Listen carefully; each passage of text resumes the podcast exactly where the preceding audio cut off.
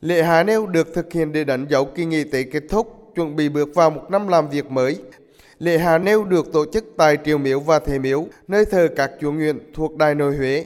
Ngay sau phần lễ, cây nêu được hạ xuống, cùng với đó là nghi thức khai ấn ban chữ đầu xuân.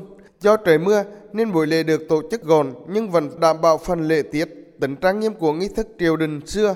Sự kiện này cũng đã khép lại chuỗi hoạt động đầu xuân tại di sản Huế với nhiều tín hiệu khởi sắc cho du lịch vùng đất cổ đô.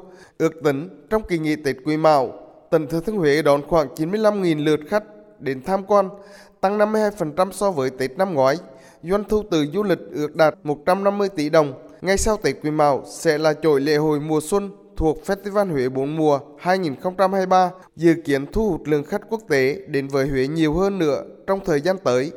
Ông Nguyễn Thanh Bình, Phó Chủ tịch Ủy ban nhân tỉnh Thừa Thiên Huế cho biết. Trong Festival Huế 2003 thì chúng tôi xây dựng kịch bản với cái hạt nhân là kỷ niệm 30 năm quần thể di tích cố đô Huế được UNESCO công nhận à, trên cơ sở gắn kết các hoạt động ở bốn mùa xuân hạ thu đông để tạo lên một bức tranh văn hóa hết sức đa dạng để thu hút công chúng người dân đặc biệt là khách du lịch.